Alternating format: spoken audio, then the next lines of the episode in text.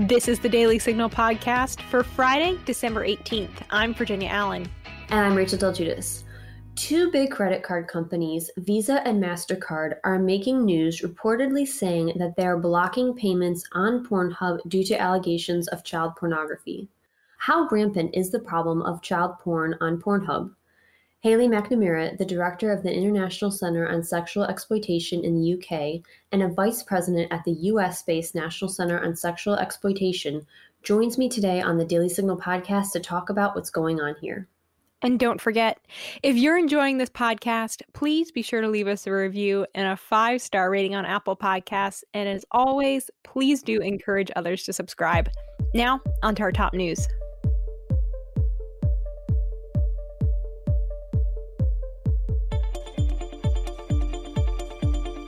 Vice President Mike Pence is scheduled to receive the coronavirus vaccine on TV on Friday morning.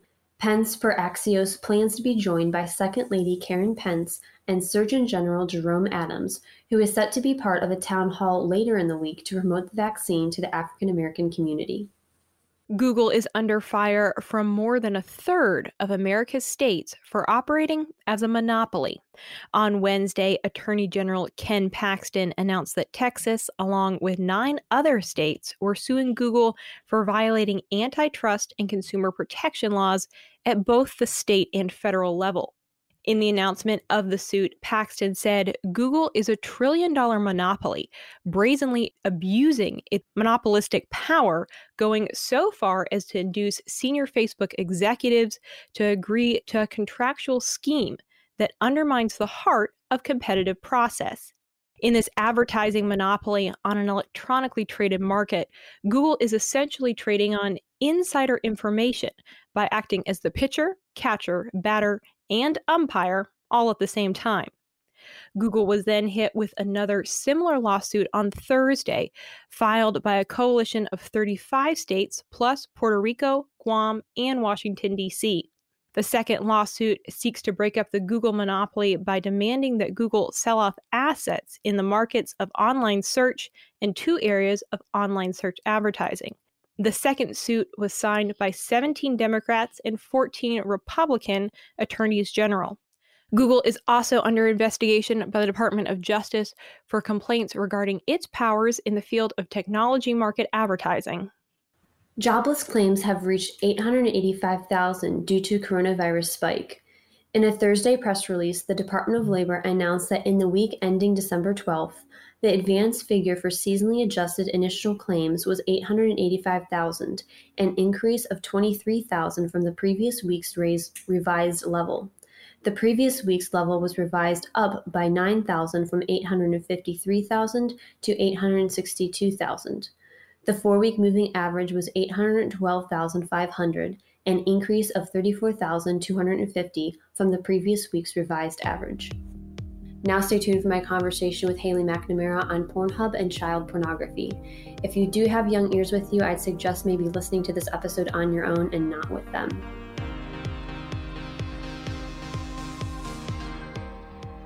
I'm Zach Smith. And I'm Giancarlo Canaparo. And if you want to understand what's happening at the Supreme Court, be sure to check out SCOTUS 101, a Heritage Foundation podcast. We take a look at the cases, the personalities, and the gossip at the highest court in the land. Be sure to subscribe on Spotify, Apple Podcasts, or wherever else you find your podcasts. It's SCOTUS 101.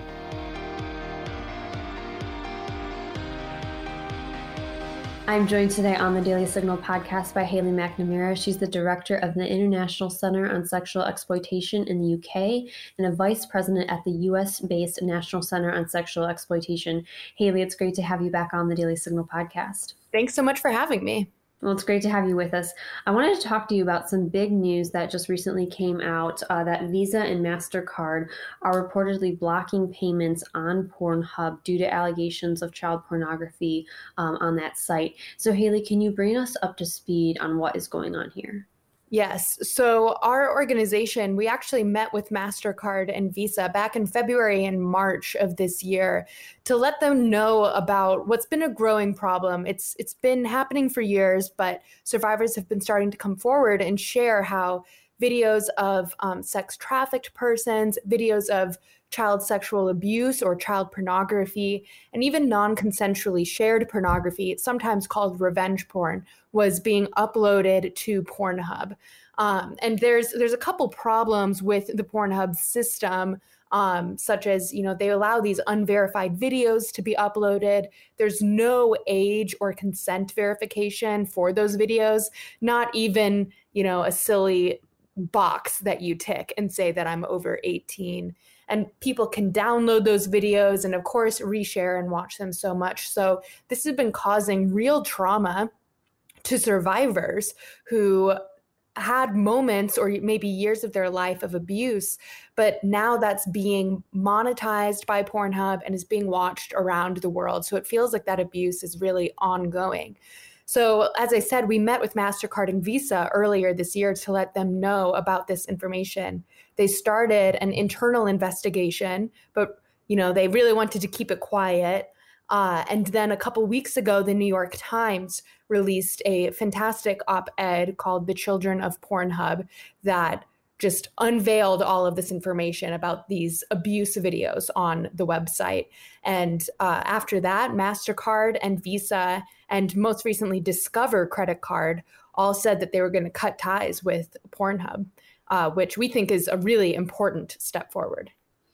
Well, that's really that is good news. I did want to talk to you. We'll be um, talking more about Nicholas Kristof's column about uh, the children of Pornhub, but I wanted to ask you just to backtrack a little bit for people who are unaware. How rampant is the problem of child pornography on Pornhub? It's a very serious problem. You know, unfortunately, we don't we can't say metrics, we can't say a percentage of the videos, but we know that it's a big problem. Um, as in the aftermath of the New York Times article, Pornhub has now deleted over 10 million videos from their platform, all of which were unverified. Some say that this is like 80% of their content that they've just deleted over the last couple of days um, because of the growing scrutiny of these problems. The fact that it's an unverified video, it means that we don't know um, and which probably means that there's a really real chance that that is non-consensual material. Well, you mentioned uh, your meetings with, um, you know, Mastercard and Visa about these issues. Do you think that what we're seeing in recent days with Mastercard and Visa reportedly blocking these payments, do you think that this has anything to do as a result of your work uh, educating and talking to them about these concerns? Um, yes, you know, it's it's the culmination of a lot of different people's work. First and foremost, the survivors who've been brave enough to be speaking out about this.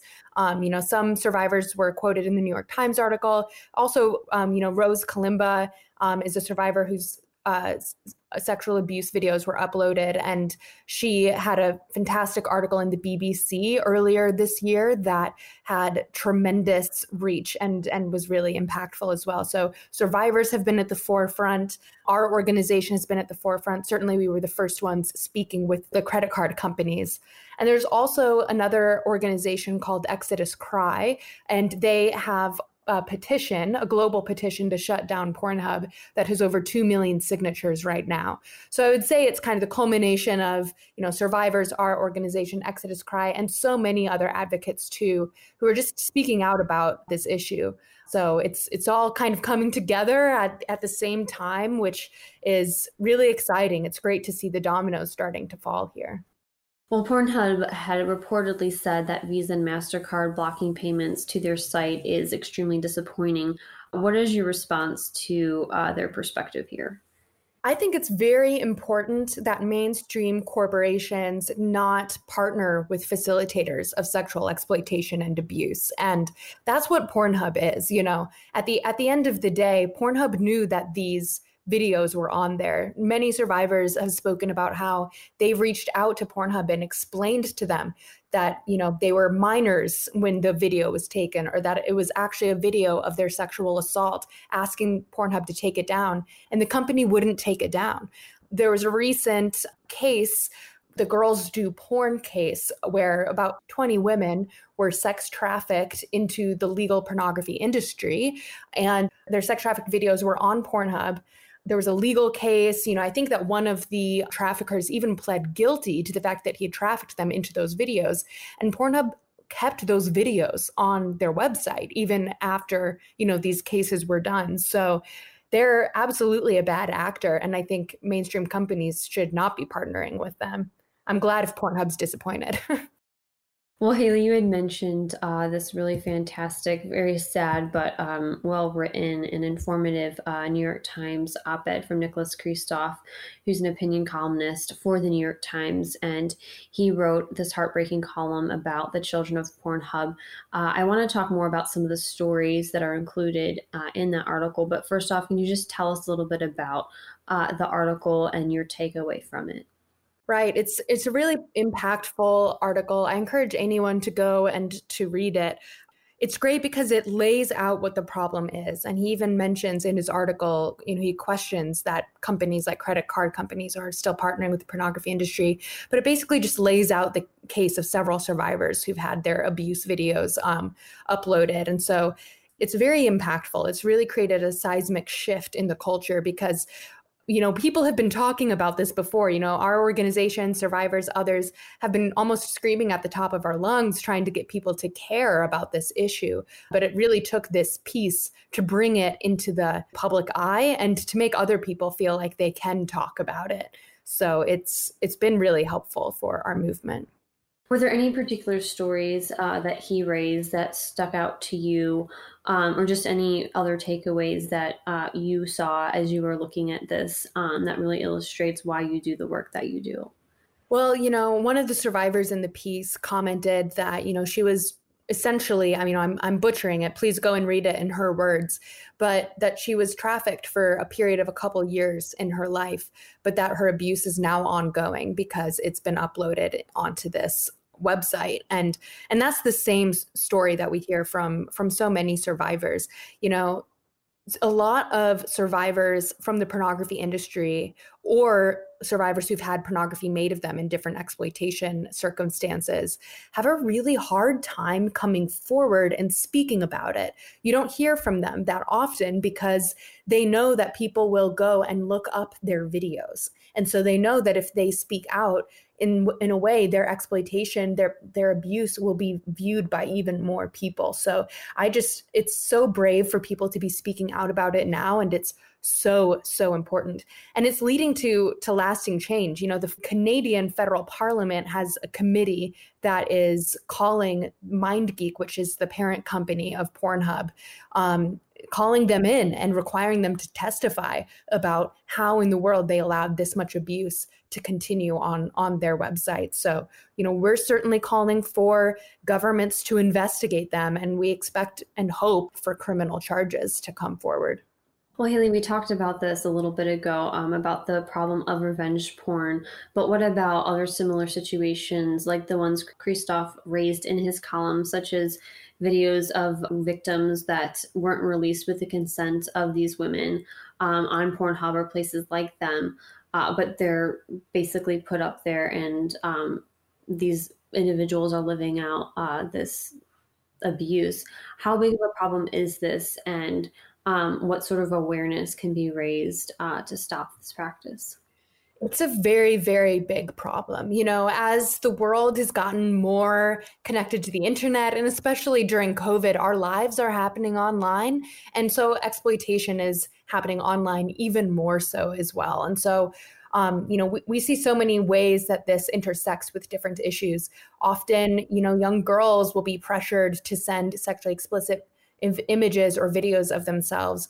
Those might be uploaded to a pornography website or they might be used as extortion to um, either abuse them or to even sex traffic them. That is a very common situation. Or many people who are sex trafficked, uh, the sex buyers or the traffickers are taking videos of them during that abuse and either sharing them or uploading them to the internet. You know, there's so many different ways that this can happen, but it's unfortunately it's a very very common trend. So it's a really huge problem and it's so important that people are starting to hear about it more and talk about it more. I think we need to normalize this as a conversation that, you know, if you're watching pornography, you don't know if that person is being abused in in that very moment. You know, if a trafficker can, you know, abuse someone um, and and coerce them into a sex trafficking situation, they can coerce them into smiling for the camera. They can coerce them into even signing a contract. That's happened, and that's been you know documented in lawsuits as well. So it's something that people need to be really aware of. I think. And Haley, that was actually my next question, and you did uh, kind of hit the nail on the head there. But is there any way, and you basically said there isn't, but putting aside a huge, significant moral concerns regarding porn, for someone to look at porn online and be absolutely sure that they're not viewing an image of someone who's been exploited and didn't give their consent? Yeah, they can't, you can't know. And I would, I've got two things to say to that. One is that this is really relevant to the conversation because Pornhub, you know, the credit cards stopped processing payments and that really got pornhub's attention. That's the reason why it's deleted over 10 million unverified videos from its website. And it also is now saying that it will only have verified videos. So they're trying to normalize themselves again and, and say that okay we're only going to have verified videos. But the problem is that Pornhub has in the past verified videos of people who have been sex trafficked Pornhub has in the past even verified videos of minors. Um, they even gave an award to a girl who first started posting videos on Pornhub when she was a minor, which is child pornography. It's child sexual abuse materials. So we cannot trust them, right? They they should not be able to um, regulate themselves. So that's so that's one important thing. Um, and then the other important thing that I would say is that we do also have to remember that pornography production causes physical and mental trauma to the performers. This is something that a lot of people don't talk about, but there's been research showing that um, individuals who are used in the process of pornography have worse mental health than the general population. They're more likely to live in poverty. Um, that's probably the reason that they're engaging in that in the first place. There's some economic coercion there, and that they're exposed to serious physical. Um, physical harm even beyond STDs. You know, so much pornography portrays violence against women and pornography is not staged. Um, what is happening in that video is actually happening to that person. So um, so I think it's also just important to remember, you know, a lot of the conversation around Pornhub is the around the fact that they are literally profiting off of abuse materials. But our organization, the National Center on Sexual Exploitation, even just argues that the production of pornography in general causes harm to the performers. So I think that's important for people to understand as well. Well, you touched on this in your last answer, Haley, but how big is the reach of Pornhub and other porn sites, um, even excluding Pornhub, and how does it affect victims uh, when their videos are being uh, hosted on such popular sites? Pornhub is huge. It's one of the, just the very largest pornography websites in the world. I think it has, I think in 2019, it had 42 billion with a B visits to its website. So that's a, that's a pretty impactful um, impactful website. But they are owned by MindGeek, which is a corporation um, that's based in Montreal, Canada, but they have headquarters all over the world. And MindGeek owns not only Pornhub but also a number of other pornography websites. Hopefully, your listeners haven't, you know, been researching the pornography industry the, to the extent that we've all had to. But if you kind of look at the structure of um, the marketplace of pornography, to the average viewer, it would look as if there's just thousands and thousands of unrelated pornography websites. But actually, if you zoom out and look up, there's only a couple mega corporations that are running all of these different websites. MindGeek being the largest. And they also run um, an advertising site that they so they host their own advertisers. They host um, they've created their own payment processor. So they've really built up this ecosystem of companies all surrounding pornography. And this corporation is pulling in hundreds of millions of dollars every year. So it is it's a, it's global. It's very global. They're powerful. They're upset, you know, about um, about all of these changes that have been happening. But I think it's helpful for people to th- think about that and realize, you know, this isn't an issue about free speech or self expression. This is about a mega corporation that is uh, facilitating exploitation in order to make money. That's really what their goal is. Well, earlier this year, Senator Ben Sasse, uh, who's chairman of the Senate Judiciary Subcommittee on Oversight, asked U.S. Attorney General Bill Barr, who's now retiring, to hold an investigation into Pornhub and its owner MindGeek for their involvement in streaming videos of raped women and children. What should happen here, Haley? And do you know any updates on where this effort is at? I don't have any updates, but I know that you know we have also written in and asked for there to be investigations. Uh, we think it's critical that there are investigations. If we're not going to go after some of these online companies who are intentionally facilitating this content, then what's the point of law enforcement, right? Like this is su- such a critical thing for us to start enforcing. Um, if the if Pornhub was trading this kind of material through the mail, I think that they would have been caught years ago. But I think law enforcement is just slow. Um, I think they're starting to catch up, but historically they've been slow to address the online side of these harms. Um, you know, but I think it's urgent. The Canadian Center for Child Protection's project has said that they, over a couple of months, got 22,000 cases of child sexual abuse materials or child pornography on Pornhub. So, I mean, this this is an urgent matter, I think. And and I would just add, you know, Pornhub says that now they're only going to do the verified content. Of course, we can't trust them. They've already been verifying abuse videos. And also, you know, criminals don't get let off the hook because they're promising better behavior. Pornhub had its chance, um, and it's very clearly, I think, a company that needs to be held accountable.